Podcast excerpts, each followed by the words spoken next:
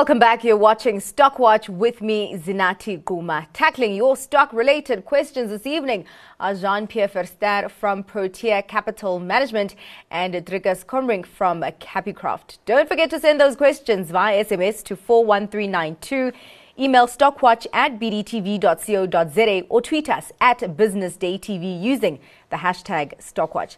Thanks, gentlemen, for your time.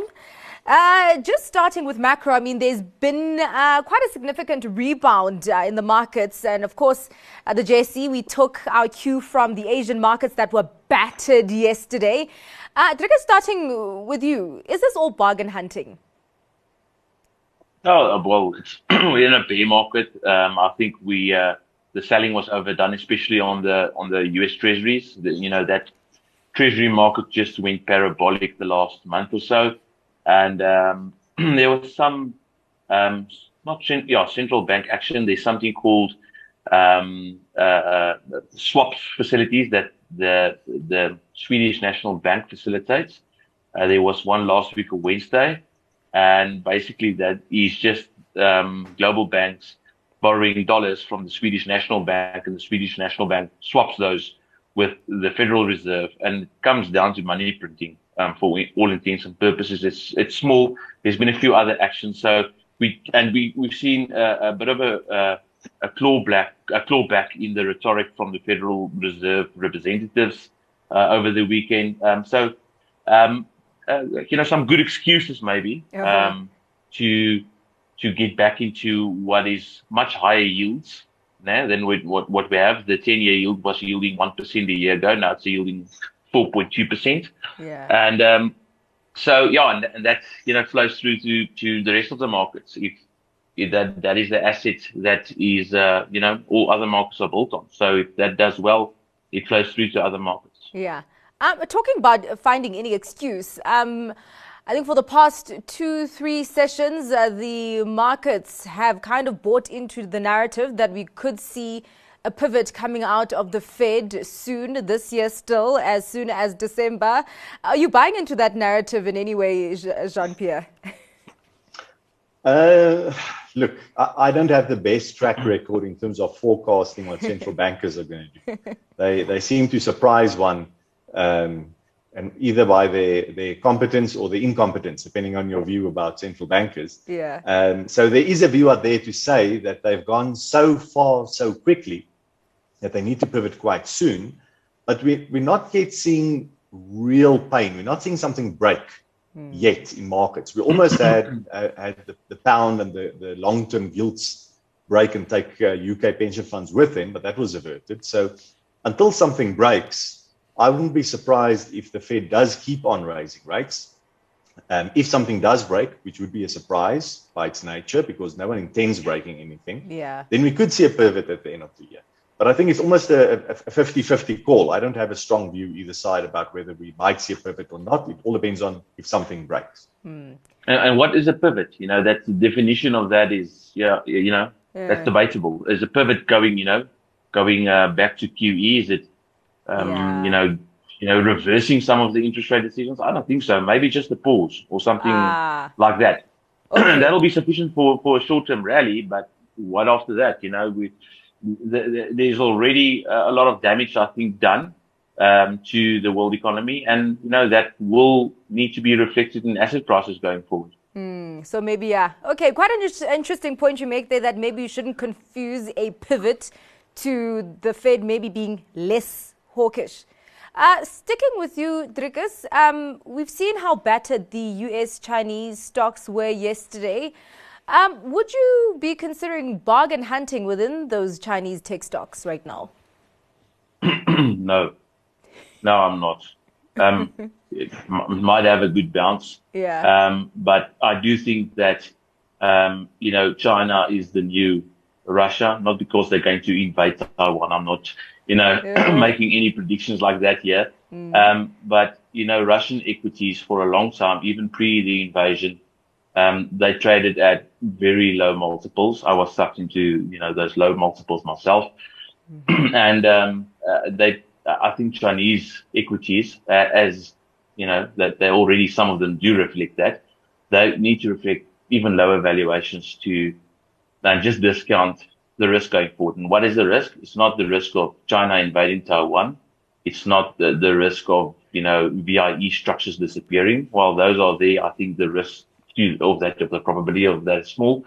But it is the, not the risk, but the, um, the probability, the very high probability that, um, high, um, returns on capital, high margins will not be allowed by the common prosperity road that they've embarked on. Mm. So anything that earns very high returns on capital, you will see that diminished over the next few years as they expect more of these um, high-earning companies to basically distribute their wealth. Uh, Drigas, just sticking with you, that flat no, does it also filter through to Naspers and Prosus? Yeah, sure, sure. So Tencent um, basically will be expected to to share the earnings in one way or another. Um, and um, that doesn't mean the company is a dud. It just means that I, I think margins will be under pressure going forward uh, in one way or another. I'm not sure how this plays out. Um, and and uh, unfortunately, that, you know, yeah. uh, that goes through to Prosus and Naspers. At, at some stage, they will be biased, but, uh, you know, I like to come in once that they're settled and everybody has forgotten about them. You yeah. know, this is still big talking points. I don't like buying shares where, where there's too many people talking about them still. Yeah. Um, just on that, J P, I mean, how do you, I feel like this is uh, quite a, a polarizing issue. Uh, there are two camps, uh, two distinct camps here.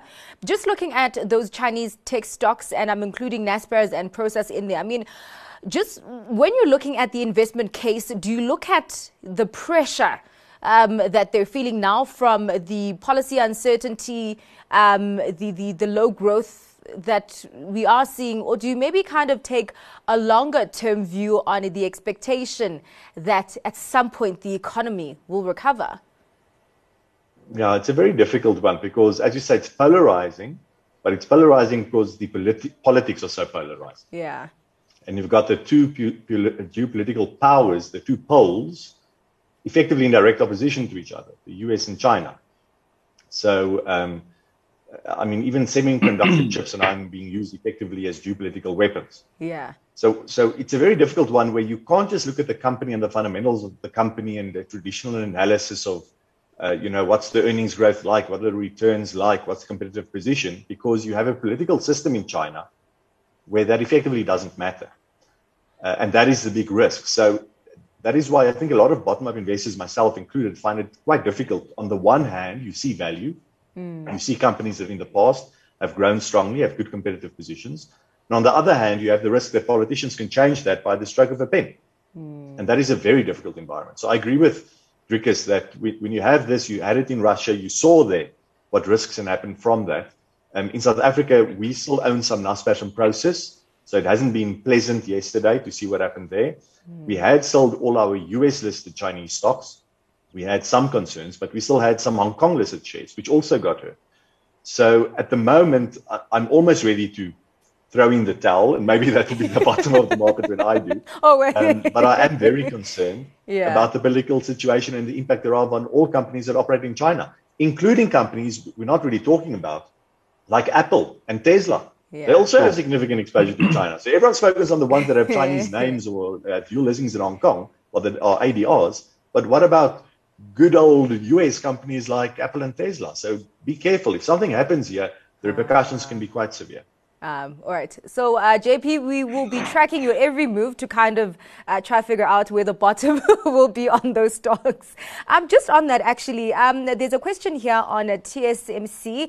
Um I would love to get your views on Taiwan Semiconductor Manufacturing Company and whether you see a recovery in the price anytime soon. It's nearly fifty percent down from its price in January twenty twenty-two, but I based um, this on its financials, or, but based on its financials, it does look like a good company to invest from now to twenty twenty-five. That's question mark. Your thoughts and views, please. Should I get in and dollar cost average from the next six to twelve months? T S M C, Drigas.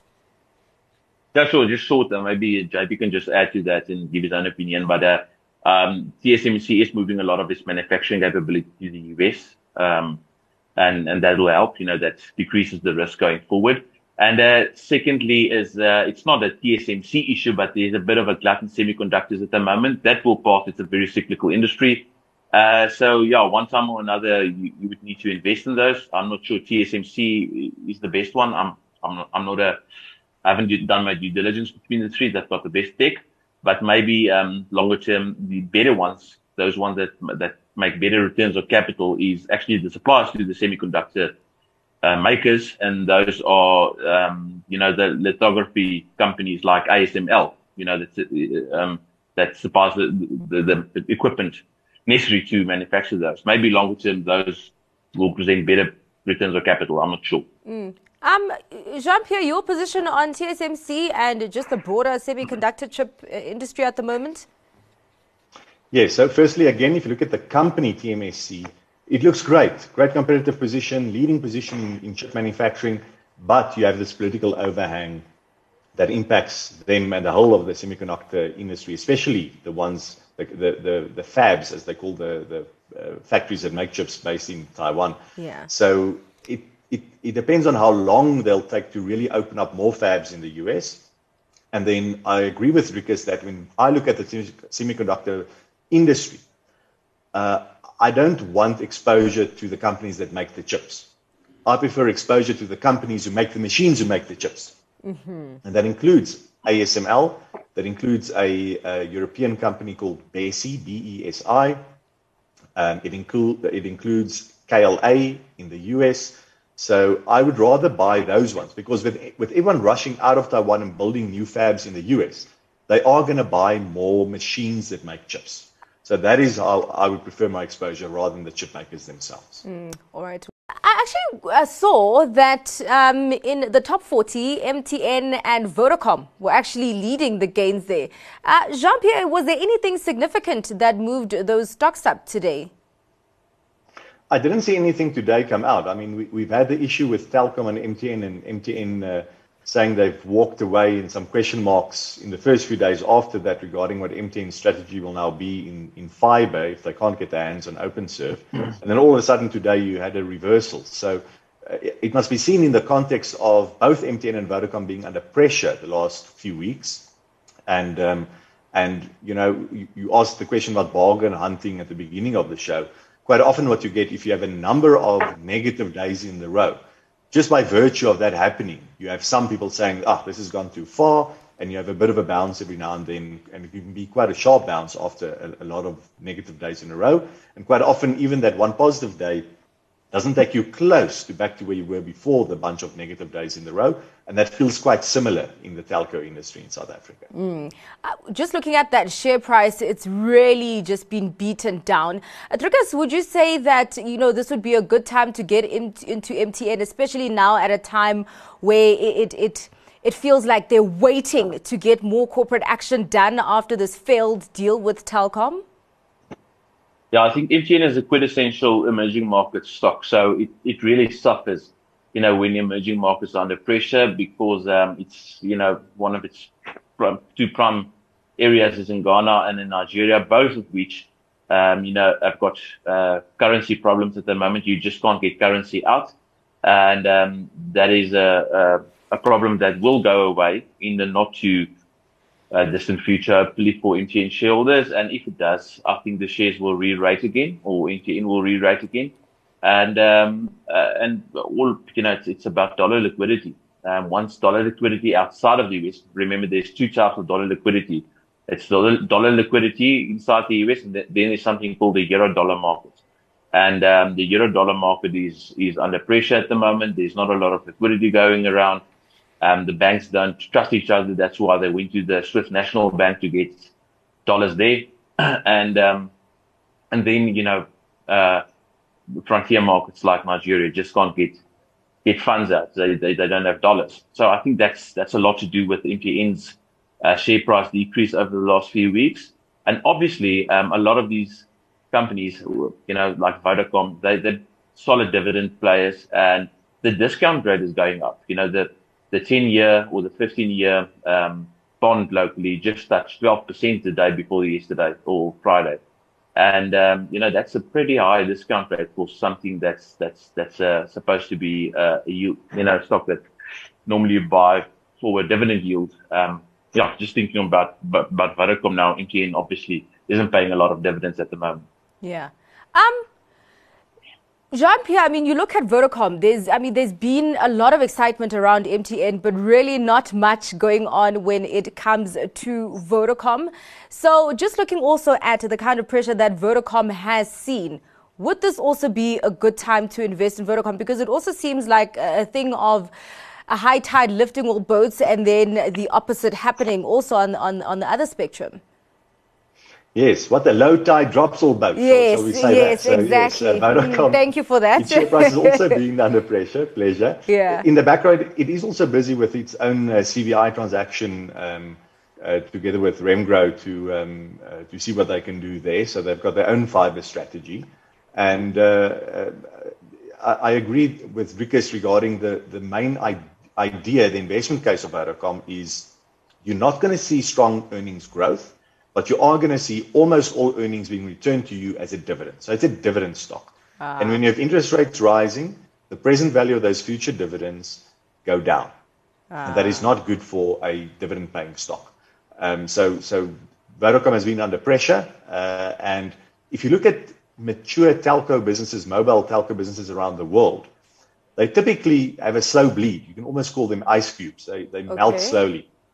So over time, it looks like you're starting with a very high yield, but there's always some capex, some new technology, something comes out, and over time your dividend normally gets cut rather than grows. Mm. So I'm quite cautious about a mature telco uh, company unless it can become a fintech company. Ah. A, uh, and that's what Vodacom and some of the other telcos are trying to do. They're on that road, and that will determine their future. If they go the same way as some mature telcos in other mature markets that have not done well, or they can transform themselves into fintechs, and then they can grow their earnings and do well. So the jury is out on that. And just quickly, uh, Drigas, uh, just on Telkom, I mean, is is has there been a pause in the excitement on that until the next corporate action move? Yeah, I'm not sure another one is coming. Um, I didn't follow the, the corporate action or the, you know, didn't play that one, mm. but um. I won't be too sure another one is coming. And that's what the, the share price is basically saying at the moment as well. Yeah. All right. Yeah. And maybe we'll wait and see, uh, uh, yeah, if if they will maybe be coming out with a separate listing of Swiftnet uh, and all of the ones that they yeah, have. The, the problem is the Competition Commission. You know, there's only so much players, and we've got too little uh, an amount of players. We need more players in the industry, not less. Yeah, yeah. All right. I take your point there. Um, there's a question specifically for you, uh, J P. What do you think about the long-term prospects of uh, Novus Holdings um, with regards to the acquisition, the piercing uh, in a Pearson S A textbook business?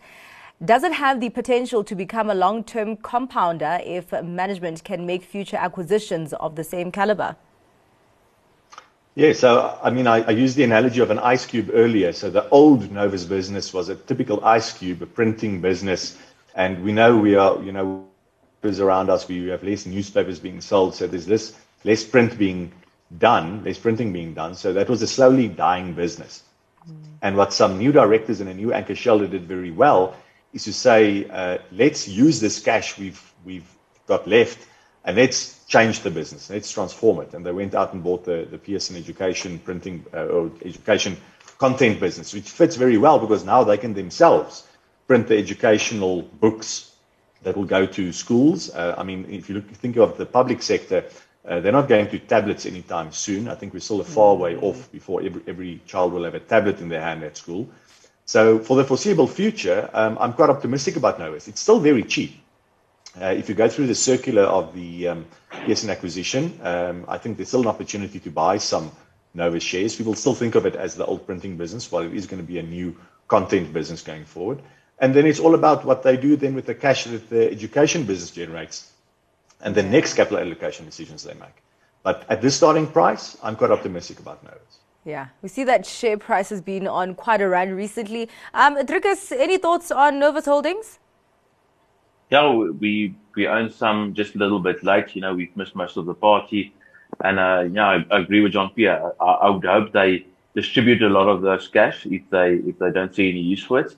And I do think management is of the is of the type of management that do distribute earnings. They've shown that they do if, if there isn't any, um, you know, uh, capital allocation decisions for them. So yeah, I, I think I think it's still a buy at these levels. Mm. Uh, talking about buys is T F G one. It came out with a really, really good uh, trading update there uh, today. Jean-Pierre? It did look good and it was above expectations. I'm just a little bit cautious if you look at the whole clothing market.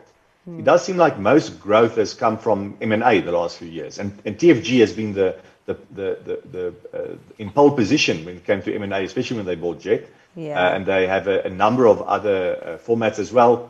They're backward integrated into the actual uh, cutting and trimming of the clothing in South Africa. So they've got a very good competitive position.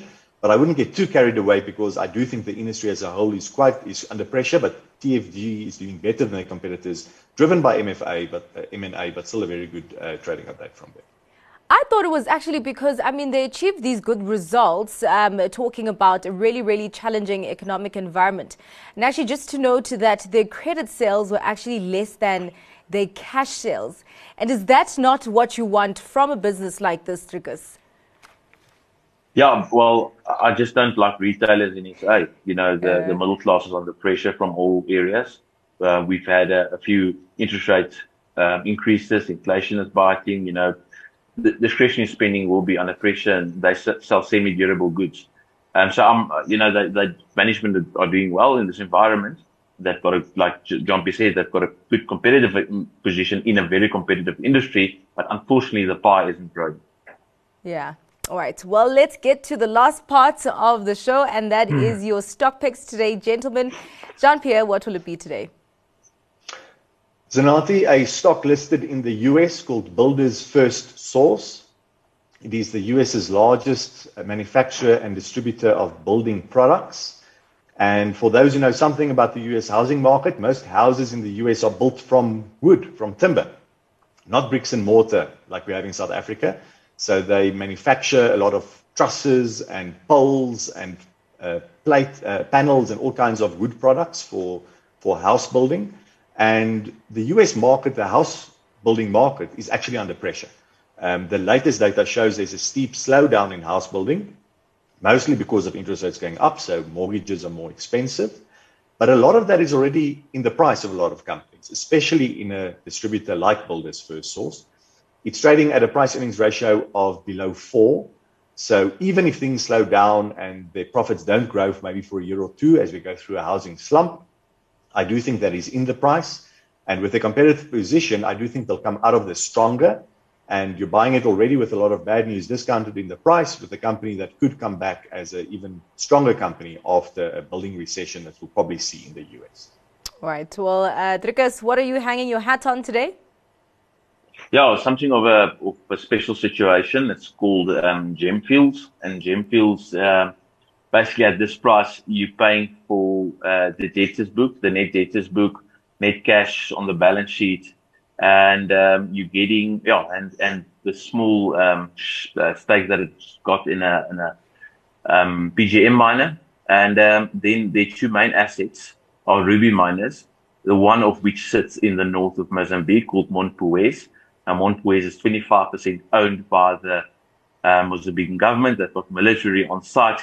Um, and obviously the share price just came under pressure recently because, you know, a, a neighboring ruby mine was raided by the insurgents.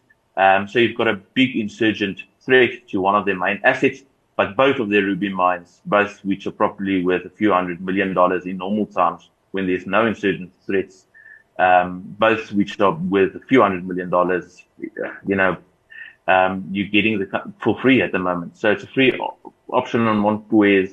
Um, and basically the other mine, I always forget its name, mm. but you're basically getting that one for free as well. Um, so yeah, there's, there's something to look at. All right. Well, thank you very much, gentlemen, for your time and for your analysis today. Uh, thank you to my guests, uh, Drigas Komrink and Jean-Pierre Verster. And uh, that's it from you for Stock Watch for tonight. Uh, do stay watching Business Day T V.